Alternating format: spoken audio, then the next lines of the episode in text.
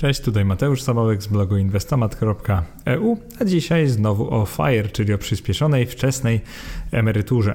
Tym razem o, będziemy rozmawiać o regule 4%. Prawdopodobnie kojarzycie ją, jeżeli się w ogóle tematem interesujecie, natomiast jeżeli nie, to tak bardzo skrótowo wyjaśnię o co chodzi.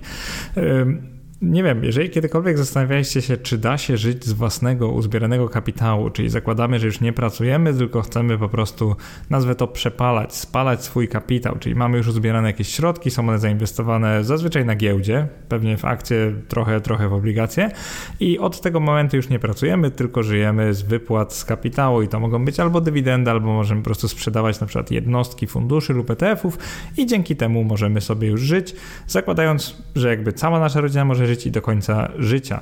Reguła 4% odnosi się tak naprawdę do tego, że no przynajmniej w teorii, zaraz Wam wyjaśnię o co chodzi, e, moglibyśmy, jeżeli na przykład potrzebujemy nie wiem, weźcie jakąkolwiek kwotę, że do życia potrzebujemy 100, 100 tysięcy złotych rocznie, no to jeżeli sobie teraz założymy, że to 100 tysięcy jest czterema właśnie procentami jakiejś kwoty, to podpowiem, że to wyjdzie wtedy 2,5 miliona złotych, e, to taka kwota powinna wystarczyć, jakby byśmy mogli przeżyć przez przynajmniej 30 lat, takie jest założenie, wypłacając sobie to 100 tysięcy złotych rocznie, a i tak nasz portfel będzie jakby rósł w takim tempie, że nam nigdy kapitał się nie wyczerpie. Jeżeli chodzi o mój plan, no to ja akurat nie zakładam sobie takich prostych reguł, zaraz wam powiem dlaczego. E, przede wszystkim dlatego, że zasada 4% wywodzi się z tak zwanego Trinity Study, które zostało opublikowane w Stanach Zjednoczonych w ramach AAII Journal w roku 1998, którego autorzy właśnie policzyli, że żeby zapewnić sobie 30 lat emerytury z własnych pieniędzy w otoczeniu tym amerykańskim, czyli Stanach Zjednoczonych, no zgodnie z symulacjami historycznych stóp zwrotu dla różnych okresów historycznych wyszło im mniej więcej tyle, że praktycznie każdy portfel, jakby nie był złożony, przetrwa wypłaty z kapitału wynoszące 4% rocznie. To jest oczywiście bardzo uproszczone, dotyczy Polski, to są trochę inne czasy niż te kiedyś, mimo że to było wiele symulacji, więc jakby e, pierwsza sprawa to nie bierzcie tego jako pewnik. Ta zasada jest za prosta, żeby była prawdziwa albo żeby miała działać, więc oczywiście dla wielu to magiczne 4% może działać, czyli po prostu e, bierzecie kwotę, którą potrzebujecie do życia, życie ją razy 25 i wtedy taki portfel inwestycyjny powinien e, wam dać właśnie FIRE, czy powiedzmy, że dzięki niemu moglibyście już nie pracować. I teraz wracamy do oryginalnej zasady 4%, e, więc jeżeli planujecie dokładnie 30 lat przyspieszenia emerytury i chcecie zapewnić sobie na przykład 200 tysięcy złotych rocznie, no to powinno wystarczyć Wam jako na przykład parze, rodzinie 5 e, milionów złotych zainwestowane w akcje lub e, obligacje. No zwykle to są akcje i obligacje. E, jeżeli chodzi o zasadę znowu Trinity Study, wracamy do najważniejszego chyba w tym wpisie, no to Pierwsze pytanie brzmi, ile procent portfela można rocznie wypłacać? I tu jest taka naprawdę ciekawa tabela, którą właśnie autorzy raportu e, stworzyli. I ta tabela jest e, na pierwszy rzut oka, ona jest bardzo nieintuicyjna, bo nie wiemy co gdzie się znajduje, ale tak tłumacząc bardzo prosto, e, to w kolejnych kolumnach mamy po prostu to, jak jesteśmy powiedzmy chciwi, czyli ile procent portfela chcemy wypłacać w każdym roku, a w kolejnych wierszach mamy po prostu poszczególne portfele i poszczególne okresy czasu, czyli jak długo ma trwać emerytura przyspieszona i jakie mamy portfele, na przykład 100% akcji, 75% akcji, a 25% obligacji i tak dalej, i tak dalej, i aż dochodzimy do 100% obligacji. I z tej tabeli im bardziej zielono, tym bezpieczniej, tym po prostu większa liczba symulacji, które były przeprowadzone między rokiem 1926 do a rokiem 1995 taka liczba symulacji się po prostu powiodła, czyli kapitał się nie przepalił, to oznaczało mniej więcej, że kapitał wystarczył przez cały okres, żeby właśnie wypłacać tyle i tyle procent portfela. No i tę tabelę możemy czytać w ten sposób, że na przykład mm, jeżeli zakładamy wypłaty bardzo defensywne, czyli tylko 3% uzbieranego kapitału, to w zasadzie każdy portfel przetrwał każdy, e, każdy okres, czyli nawet 15 lat, 20 lat, 25, 30 lat, nawet można było mieć 100% obligacji obligacji i ten portfel wytrzymał takie obciążenie. Natomiast jeżeli pójdziemy dalej w prawo, czyli na przykład weźmiemy już sobie 5% wypłat y, portfela rocznie, no to okaże się, że portfel 100% obligacji y, w 50% przypadków, 51 nie dał rady, po prostu nie dał rady 30 lat wytrzymać, więc oznacza to, co oznacza w ogóle, że nie wytrzymał? To oznacza, że pieniądze je skończyły. Po prostu jeżeli wypłacaliśmy, mieliśmy 100% e, środków w obligacjach i wypłacaliśmy 5% rocznie, no to w pewnym momencie nam się wyczerpały pieniądze, czyli to FIRE się nie powiodło, musieliśmy na przykład wrócić do pracy, a przecież tego nie chcemy. I co jest naprawdę bardzo ciekawe, to też widać, że jeżeli planujemy dużo bardziej ambitne FIRE, czyli na przykład chcemy wypłacać 10% rocznie, to okazuje się, że ok, jeżeli mamy bardzo dużo akcji, no to jest duża szansa, że ten portfel przetrwa te 15-20 lat. Dla 30 już byłbym bardziej ostrożny. Natomiast zauważcie, że 10% to jest mniej więcej tak, jakbyśmy chcieli, jak, powiedzmy, że żyjemy za 100 tysięcy złotych rocznie i to jest tak, jakbyśmy chcieli uzbierać milion i powiedzieć, to teraz możemy osiągnąć FIRE, wypłacać sobie 100 tysięcy. No i zauważcie, że oczywiście, że są pewne okresy, albo raczej były historycznie, kiedy to by się powiodło, natomiast wyobraźcie sobie, że macie milion w samych akcjach, w jakimś tam indeksie światowym akcji i wypłacacie 100 tysięcy rocznie. Tak intuicyjnie ja czuję, że w wielu e, symulacjach, jakby to się w wielu e, takich momentach historycznych mogło nie powieść, to się może w przyszłości też nie powieść. Tak naprawdę wystarczy jakiś mocny kryzys na początku, ten kapitał nam topnieje z miliona do, nie wiem, 400 tysięcy i szansa na to, że możemy dalej wypłacać po 100 każdego tego roku jeszcze utrzymać do końca życia jest po prostu marginalna i to nawet tak się czuje. Dlatego właśnie zasada 4% może i działa dla Stanów, może i działa dla tamtych przeanalizowanych lat, ale absolutnie nie traktowałbym jej jako takiego no, pewnika prawdy objawionej. I teraz na poparcie powiedzmy tej tezy, albo raczej takiego pomysłu, żeby nie opierać się ślepo na tej zasadzie, warto sprawdzić ile środków zostało po latach wypłat, czyli znowu w tych samych, w tym samym raporcie, czyli Trinity Study, znajduje się taka tabela, którą właśnie chciałbym zaprezentować. Ona jest we wpisie i na YouTubie. E, w podcaście po prostu opiszę, więc też mniej więcej będziecie wiedzieć o co chodzi. Ta tabela pokazuje, ile środków pozostało po tym okresie oszczędzania inwestowania, czyli jakby e, dajmy na to, że nasze FIRE trwało no, 30 lat, czyli 30 lat e, żyliśmy na tej przyspieszonej emeryturze. I tutaj mamy na przykład, jeżeli prowadziliśmy portfel 75-25, czyli 75% akcji, 25% obligacji i wypłacaliśmy na przykład 4% 10% rocznie, no to tutaj podają nam z kolei średnio, ile nam zostało środków, zaczynając z 1 milionem dolarów, jakby średnio ile nam zostanie, i też widzimy, jakie jest minimum, maksimum, widzimy medianę, czyli jakby mamy takie poczucie mm, w najgorszym przypadku, z jaką kwotą moglibyśmy skończyć. Jeżeli jakby mieliśmy taki maksymalnie zły timing, czyli właśnie pewnie przed kryzysem zaczęliśmy to FIRE, bo tak intuicyjnie wtedy jest chyba najgorzej. Jeżeli właśnie przed kryzysem przechodzimy na e, FIRE, tak, tak naprawdę dzień przed kryzysem, że od razu tracimy przykład 60% kwoty, przynajmniej tymczasowo i wypłacamy w dołku. To jest chyba najgorsze, co może nas e, spotkać.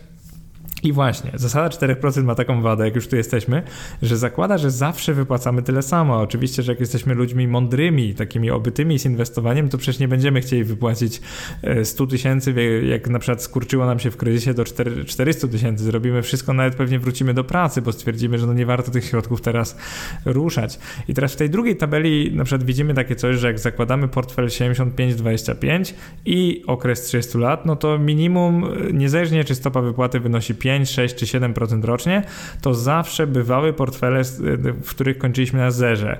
I co jest naprawdę ciekawe, to to, że w tych latach, a to jest naprawdę duży okres czasu, yy, mieliśmy też takie okresy, w których kończyliśmy na 15 milionach dolarów, jakby robiąc dokładnie to samo, startując z 1 milionem dolarów, inwestując 75% w amerykańskie akcje, 25% w amerykańskie obligacje, kończyliśmy czasami z zerem, po 30 latach, albo nawet wcześniej, a czasami z 15 milionami dolarów, co jest y, bardzo nieintuicyjne, ale zauważcie, że ogromną rolę FIRE odgrywa właśnie taki, można powiedzieć, timing, to po prostu w jakim momencie przejdziemy na wczesną emeryturę. I co jest też bardzo ciekawe, to jeżeli spojrzymy sobie na portfele obligacyjne, czyli na przykład 25% akcji, 75% obligacji, no to widzimy tu, że te kwoty są ogólnie mniejsze. Czyli rzadko kiedy będzie tak, że po 30 latach ktoś skończył z kwotą o wiele, wiele wyższą niż na początku, czyli nie mamy tu już tych 15 milionów słynnych z 1 miliona, ale co jest ciekawe, też widzimy tu, że prawdopodobieństwo porażki jest niższe, czyli jednak mniej było okresów, gdzie tych środków nam nie starczyło, żeby przeżyć 30 lat. I to jest właśnie to, to jest esencja inwestowania czyli z jednej strony akcje pozwalają nam naprawdę mnożyć kapitał i tak jakby no, intuicyjnie czujemy, że więcej zarobimy w długim terminie na akcjach, bo posiadamy udziały w przedsiębiorstwach, czyli jakby jak one rosną, to nasze środki też. Ale z drugiej strony widzimy, że obligacje dają taką pewność, czyli jednak jak są obligacje, to prawdopodobieństwo tego, że nie spadnie do zera nasza uzbierania kwota jest wyższe z drugiej strony, więc jakby yy, ta tabela pięknie pokazuje, że no dlatego właśnie powinno się mieszać jedne z drugimi, żeby z jednej strony mieć no tą pewność, tę pewność, że nie wyczerpie nam się źródełko, a z drugiej strony mieć też wzrost. Dlatego Właśnie tak wielu ekspertów e, FIRE e, poleca, żeby mieć jak najwięcej akcji, ale jednak gdzieś tam w zapasie przynajmniej trochę obligacji, żeby móc tak aktywnie ewentualnie nawet zadziałać, jeżeli akcje będą w e, ogromnej niełasce, w dużym kryzysie. I teraz ciekawostka, jeżeli chodzi o Trinity Study, jest też taka, że oni nie uwzględnili w tym pierwszym, w tej pierwszej tabeli inflacji, więc je, na szczęście później trochę poprawili. W dalszej części raportu jest to uwzględnienie inflacji dolarowej i nawet ono pokazuje, że jak już uwzględnimy sobie inflację w całym obliczeniu, to już nie 100% portfeli przetrwa wypłaty 4%, a trochę mniej, czyli w okresie 30 lat na przykład portfel złożony w 100% z obligacji albo nawet w 75% z obligacji, czyli gdy one dominują, to tak naprawdę tych wypłat 4% no już wiele takich portfeli nie przetrwało. Więc jeżeli dopiero uwzględnimy sobie inflację, to wtedy możemy powiedzieć, że reguła ma ręce i nogi. No w tym przypadku oczywiście dla portfeli takich głównie akcyjnych i dla tych okresów czasu trochę krótszych, czyli na przykład 15, 20, 25 lat, no to portfele akcyjne radziły sobie naprawdę świetnie i większość z nich spokojnie pozwalało na wypłaty 3, 4 lub nawet 5% rocznie, a niektóre nawet 6% rocznie. To daje taką pewność, że jeżeli chcemy przejść na przyspieszoną emeryturę, tak naprawdę wygląda na to, że jak inwestujemy w akcje i no nie mamy pecha, to spokojnie możemy 5-6% nawet wypłat sobie założyć i prawdopodobnie nam się uda. Tylko teraz pytanie brzmi, czy któreś z Was czy byście przeszli na przyspieszoną emeryturę, mając na przykład tylko 90%, że wam się nie skończy nigdy kapitał? No bo jeżeli to robicie, to zauważcie, że no w pewnym sensie kończycie karierę. Jest tak, że no raczej będziecie mieli problem, żeby po 15 latach wrócić do waszego zawodu. Oczywiście zależy od zawodu, bo czasami nie, czasami tak, ale wiele z was będzie miało ten problem lub po prostu nie będzie już mogło się odnaleźć w pracy z innymi ludźmi, na przykład jeżeli naprawdę macie takie fire, nazwę to konkretne, że podróżujecie sobie po świecie. Więc y, może, może to nie być takie proste. Oczywiście każdy znajdzie pracę typu kelner, barman czy tam asystent w sklepie. Natomiast inna kwestia jest taka, no, czy chcemy przechodzić na przyspieszoną emeryturę, mając na przykład 90% e, powodzenia planu, no bo to jednak nie jest tak dużo. I teraz, e, jeżeli chodzi o FIRE i w ogóle zasadę 4%, no to głównym problemem jest to, że to badanie dotyczyło 30 lat emerytury. I teraz nawet weźmy mój przypadek. Ja teraz mam lat, e, w tym roku skończę 33 lata. Jeszcze mam 32, jak nagrywam ten podcast. Ja planuję przejść na przyspieszoną emeryturę w wieku 40 lat. Jeszcze muszę utrzymać tak moją rodzinę, także, którą akurat teraz zakładam, ale zauważcie, że no, koszty będą rosły. Y, co to mniej więcej oznacza? To oznacza, że FIRE planuje przez 40 lub 50 lat, bo oczywiście chciałbym dożyć 80, 90, nawet jak to mówią, jak Bóg da, y, więc mojego FIRE nie mogę planować w horyzoncie 30-letnim, a muszę planować przynajmniej 40-50-letnim, więc jeżeli sobie zaplanujemy FIRE 50 no to tutaj dokładam taki jeszcze jeden wykres, gdzie przedstawiam tak naprawdę cztery gospodarstwa domowe, które inwestują, to jest bardzo proste, ponieważ one inwestują 100% w indeks e, akcji, także to jest naprawdę banalnie. E, biorę historyczne dane dla MSCI World, okres 50 lat, czyli lata 1970-2019 i po prostu jedyne co różnicuje to to, że pierwsze gospodarstwo domowe ma stopę wypłaty 4% rocznie, więc to jest 160 tysięcy dolarów, i, i mniej więcej tyle. I zauważcie, że one też mają e, taką samą uzbieraną kwotę, ponieważ zaczynają 4 milionami dolarów. Także mamy stopę wypłaty 4%, później drugie gospodarstwo 5%, 200 tysięcy dolarów, trzecie 6%, to jest 240 tysięcy dolarów. No i później mamy stopę wypłaty 7%, więc 280 dolarów na początku okresu. Co jest ważne, mamy tu inflację, także zakładam tu pewną inflację, nawet taką wyższą niż pewnie będzie, kolejne 50 lat 3% rocznie. Także weźmy gospodarstwo pierwsze, ono na początku wypłaca wypłaca sobie 4% uzbieranej kwoty, czyli z 4 milionów 4% to jest 160 tysięcy, ale już na końcu tego okresu po 50 latach to jest 701 tysięcy dolarów, czyli o wiele, wiele więcej. Czyli zauważcie, że akurat to obliczenie ma uwzględnioną inflację. I teraz, co możemy wyczytać z wykresu? Przede wszystkim to, że tak potencjalnie mała różnica między wypłacanymi środkami, ponieważ jakby nad osią, e, nad osią e, X e, dokładnie widzimy wykresy kapitału, czyli to, jak mamy zainwestowane pieniądze, jak one się zmieniają w ciągu 50 lat. No i teraz co widzimy? Widzimy tyle, że zaczynając z 4 milionów, trzy rodziny utrzymają przynajmniej kapitał, a jedna rodzina nie da rady. I ta rodzina, która wypłacała 7%, po prostu no, nie udałoby się im przetrwać. Można powiedzieć, że kapitał by im się by im się skończył, a oni wypłacają potencjalnie, no wiecie, tylko trochę mniej niż na przykład rodzina trzecia, która wypłaca 6% kapitału. I teraz też ciekawe, że rodzina trzecia w zasadzie nie pomnoży tego kapitału jakoś bardzo, bo skończy tam z kilkunastoma milionami e, dolarów, więc jakby okay, pomnoży, no ale teraz szokujące dla was będzie to, że wystarczy wypłacać 5% rocznie z tego kapitału, zwłaszcza na początku i taka rodzina kończy już e, z 70 ponad milionami dolarów. I teraz jeżeli by wypłacała 4% rocznie, skończyłaby uwaga, uwaga, ze 150 milionami, podkreślam, dolarów i nie dokładając nic do portfela, bo zauważcie, że zakładamy, że my już mamy zainwestowane pieniądze, dokładnie 4 miliony dolarów, one już tam sobie są, a my tylko żyjemy z tego, my tylko wypłacamy. I to, co widać pod osią X, to są po prostu, to jest suma wypłaconych pieniędzy i tu też widać, że no w ciągu tych um, kilkudziesięciu lat, no dla każdej rodziny wypłacone pieniądze to jest no przynajmniej kilkanaście milionów dolarów. No tyle potrzebowały łącznie na życie i zobaczcie, że różnice wypłaconych pieniądzach nie są duże i to jest w ogóle ciekawe. Natomiast różnice w tym, jak ten procent składany działał na uzbieraną kwotę, jeżeli nie wypłacaliśmy z kapitału dużo, są po prostu ogromne. E, są takie, że tak naprawdę no, ciężko jest uwierzyć, więc e, dla osób, które myślą, że kwestia ustalenia kapitału do osiągnięcia przyspieszonej emerytury jest prosta, no to to jest taki zimny, kubeł zimnej wody, można powiedzieć. I teraz tak, jaki jest problem w ogóle zasadą 4% to też taki, że ona nie uwzględnia w ogóle kosztów rocznych inwestowania, zauważcie, że zwłaszcza w tamtych czasach, no to te koszty roczne były dość wysokie. Więc ja tutaj sugeruję je uwzględnić teraz, jeżeli zobaczycie sobie taki wykres, że zakładamy, że wypłacamy 4% rocznie, znowu MSCI World, ale inwestowanie kosztuje i teraz mamy koszty roczne na poziomie 1%, 2%, 3%, no to okaże się takie coś, że ok, wszystkie trzy fundusze pozwolą nam przetrwać 50 lat na przyspieszonej emeryturze, ale tak naprawdę jeżeli ten TER, czyli właśnie koszty funduszu będą wynosić 1%, no to uzbieramy kwotę tam 60 milionów, czterech zrobimy dolarów, więc jest nieźle. Jeżeli będą wynosić 2%, uzbieramy kwotę już tylko 20 około milionów dolarów, co jest szokujące, bo pewnie wiele z nas na ślepo inwestuje w jakieś fundusze i w ogóle nie sprawdza ich, ich kosztów.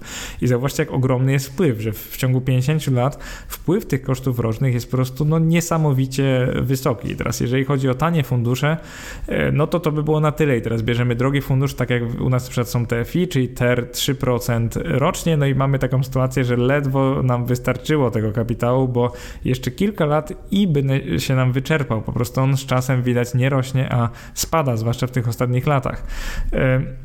To jest naprawdę ciekawe, wiele osób nie było tego świadoma i myślę, że warto naprawdę pokazywać takie wykresy. I teraz jeżeli chodzi o okres, e, który wybierzemy na przejście na przyspieszoną emeryturę, możemy mieć szczęście lub e, pecha. Więc jeżeli sobie użyjemy takiego bardzo fajnego narzędzia, ja polecam, to jest symulator Fire, Sea Fire Sim, link do niego jest oczywiście we wpisie. Jego autorzy zgromadzili niezliczone ilości danych, by dać nam możliwość przeprowadzenia takiego własnego Trinity Study, także możemy sami zobaczyć sobie na przykład 50 lat życia na przyspieszonej emeryturze, uzbieraliśmy 4 miliony dolarów, to może być też złotych. W pierwszym roku wydajemy 5% tej kwoty, czyli 200 tysięcy dolarów lub złotych, inflacja to 3% rocznie i na przykład w portfelu znajduje się 100% akcji, w tym przypadku amerykańskich. No i tu się okazuje, że jak weźmiemy sobie wszystkie dostępne 50-letnie okresy, no to aż 50 na 102 eksperymenty skończyłyby się wyczerpaniem środków w czasie takiej przyspieszonej emerytury. I to jest właśnie bardzo ciekawe, że na Seafire Sim możemy sobie zobaczyć, jak duża liczba eksperymentów się nie powiodła historycznie, czyli tam możemy sobie niejako e, podać jakąś inflację, której się spodziewamy na naszej walucie, podać, e, czy to ma być prawdziwy właśnie indeks, ewentualnie możemy sobie podać stałą stopę zwrotu, czyli że średnia roczna stopa zwrotu na naszego portfela będzie 7%, jaka jest szansa po powodzenia, tylko wtedy oczywiście kalkulacja jest dużo, dużo e, prostsza. No i teraz e, na sam koniec taka lekka krytyka zasady 4%. Przede wszystkim zasada 4% nie uwzględnia emocji pokus, czyli zauważcie, że jest pewna pokusa, że na przykład jeżeli zaczynamy od 4 milionów złotych i po kilku latach e, dajmy na to, że udało nam się to pomnożyć kapitał, mamy 15 milionów złotych, no to jest taka pokusa, żeby kupić sobie dom, samochód, no jakoś tak żyć lepiej, więc y, takie założenie, że człowiek mając te 15 milionów dalej będzie żył za na przykład 200 tysięcy złotych jest y, dość słabym założeniem, że tylko inflacyjnie będzie się skalować wydatki, więc powiedziałbym, że ludzie są ludźmi, więc chyba nie powinno się zakładać, że ciągle będą wydawać tyle samo, niezależnie od tego, jaki kapitał już po osiągnięciu FIRE będą mieli. Kolejny problem z zasadą 4% jest taki, że dotyczy ona inwestora z USA. Także no, wywodzi się ze Stanów, więc jeżeli na przykład polski inwestor zrobiłby taki home bias i na przykład kupił tylko polskie e, akcje i polskie obligacje, to problemem jest to, że no, jesteśmy bardzo małym rynkiem na świecie i nie wiemy, jak w przyszłości to się potoczy i tak naprawdę pra- no, jest duże prawdopodobieństwo, bardzo wysokie, że dalej będziemy dość marginalnym rynkiem wschodzącym przez kolejne lata, więc jakby no brakuje nam nawet historycznych danych dotyczących giełdy. Ona istnieje w tej nowożytnej wersji postkomunistycznej od 30 lat, więc możemy zapomnieć o jakimkolwiek inwestowaniu indeksowym, bo nie mamy takiej próbki danych, żeby móc powiedzieć, czy nam się to powiedzie, czy nie. Więc oczywiście prawie każdy, kto dąży do FIRE, inwestuje globalnie, co zresztą bardzo promuję na moim blogu, bo dlaczego by nie? No to, to nam daje większą szansę powodzenia planu. I jeżeli chodzi o zasadę 4%, to ona jest po prostu zbyt prosta, była prawdziwa, tak jakby upraszcza sprawę. Tak, tak naprawdę podobnie jak większość innych takich bezwarunkowych zasad świata finansów, które teraz krótko opiszę, które po prostu według mnie nie działają. Na przykład weźmiemy sobie zasadę poduszki finansowej, czyli na przykład trzymaj sześciokrotność swoich miesięcznych wydatków pod ręką, czyli na przykład na, na lokacie. To często prowadzi do nieoptymalnego wykorzystania kapitału i takiego bezsensownego trzymania go w skarpecie, podczas gdy kompletnie nie trzeba mieć tych pieniędzy i można je na przykład mieć za inwestowania na giełdzie. I właśnie moje podejście do poduszki no, opisałem e, w podcaście i na wideo na YouTubie nazywającym się Cała prawda o poduszce finansowej, czyli jak ułatwić sobie inwestowanie i bardzo polecam Wam, jeżeli macie problem z poduszką, przesłuchanie tego podcastu, bo to może być szansa na zrobienie tego lepiej. Kolejna zasada jest taka, że niektórzy radzą bezpiecznie oszczędzać na emeryturze, czyli na przykład trzymać obligacje na IKX w celu bezpiecznego odkładania na, na emeryturę, tyle że arytmetyka pokazuje i dowodzi tego, że konta IKX powinny być akurat zainwestowane w akcje, ponieważ w długim terminie one wyjdą inwestorowi najlepiej, a skoro tam oszczędzamy na podatku belki, to oczywiście akcje są takim naturalnym wyborem na IKX właśnie, ponieważ jeżeli i tak nie ruszamy inwestycji przez te 30 lat, a większość z Was mam nadzieję tak robi, no to dlaczego by nie mieć tych środków w akcjach i nie oszczędzić później na podatku belki setek tysięcy złotych, a nie tylko na przykład dziesiątek tysięcy. I kolejna sprawa jest taka, że często mówi się o takiej zasadzie spłacania najpierw swoich długów, że jak tylko osiągniesz jakiekolwiek nadwyżki, to spłacaj kredyty, w tym hipoteczny i nie inwestuj. No i na przykład ja uważam, że e, oczywiście kredyt to jest pewien niepokój i może i czasami warto go nadpłacać, ale takie nieinwestowanie pieniędzy w młodym wieku odbije się na waszym budżecie o wiele bardziej niż to takie nienadpłacanie. Więc pamiętajcie, że w młodości warto jest założyć IKX, wypełnić zwłaszcza indeksami akcji i dopiero później nadpłacać na przykład. Czyli nie omijajcie zupełnie kont IKX i inwestowania na giełdzie tylko dlatego, że ktoś tak kiedyś powiedział, bo w waszej sytuacji może być o wiele lepiej inwestować na giełdzie i dopiero później nadpłacać, więc jakby sugerowałbym trochę rozsądku. No i teraz zasada 4% ma ten sam problem, czyli jest relatywna. I w przypadku np. defensywnego portfela 50 na 50, jeszcze jak macie dużo Polski i wysokich wycen na rynkach akcji, po prostu możecie mieć pecha i przez to ta zasada nie zadziała dla Was. Więc ja tu bym sugerował jakieś takie mądrzejsze podejście. I akurat w tym podcaście może nie chcę się na ten temat rozgadać, bo będę o tym jeszcze rozmawiał w innych podcastach, więc przede wszystkim można tak, można założyć sobie przykład 3% zamiast 4%, czyli uzbierać więcej środków. To jest chyba najprostsze. Mamy też takie coś jak PWR, czyli Perpetual Withdrawal Rate. To jest po prostu taki artykuł, we wpisie dam do niego link. E, tu jest założenie, że wartość kapitału nie, nie może spaść poniżej początkowej kwoty, czyli nie, że przepalamy cały kapitał, ale jak na przykład zaczynamy od 4 milionów dolarów lub złotych, to nigdy nie możemy mieć mniej niż te 4 milionów, miliony. Czyli symulacje są jakby bezpieczniej trochę robione. No i teraz alternatywa to jest też taki materiał przygotowany przez Vanguard, do niego też jest link we wpisie. On sugeruje, że przecież inwestor jest istotą myślącą i może sobie sobie warunkować to, ile będzie wypłacał. I to mi się akurat bardzo podoba, bo na przykład jeżeli jest kryzys, możemy wypłacać mniej, jeżeli jest bardzo dobrze na giełdzie, możemy wypłacać więcej. I to podejście jest naprawdę, no, ciekawe. Powiedziałbym, że dlaczego mamy do FIRE nie podejść w ten sposób, jeżeli jesteśmy jednostkami, istotami myślącymi. E, mam nadzieję, że temat Wam się spodobał. Mam nadzieję też, że udowodnił, że ta zasada 4% jest trochę zbyt prosta, żeby była prawdziwa. E, natomiast pamiętajcie, jeżeli dążycie do FIRE, najważniejsze jest przede wszystkim ustalić sobie plan i do planu również należy to, jaką kwotę powinniście uzbierać. Więc takie inwestowanie bez planu, że jak największą kwotę w jakimś wieku jest trochę głupie, więc ja mam bardziej takie podejście, że jeżeli uzbieram do 40 około 5 milionów dzisiejszych złotych, no to śmiało mogę przejść na przyspieszoną emeryturę, bo wtedy wiem mniej więcej co robić, żeby mój plan się powiódł. Także mam nadzieję, że temat Was zainteresował. Jeżeli tak, to oczywiście pamiętajcie, że można wystawić ocenę mojemu podcastowi na Apple Podcast, także na Spotify'u, więc bardzo dziękuję, jeżeli to już zrobiliście. Tymczasem do następnego. Cześć.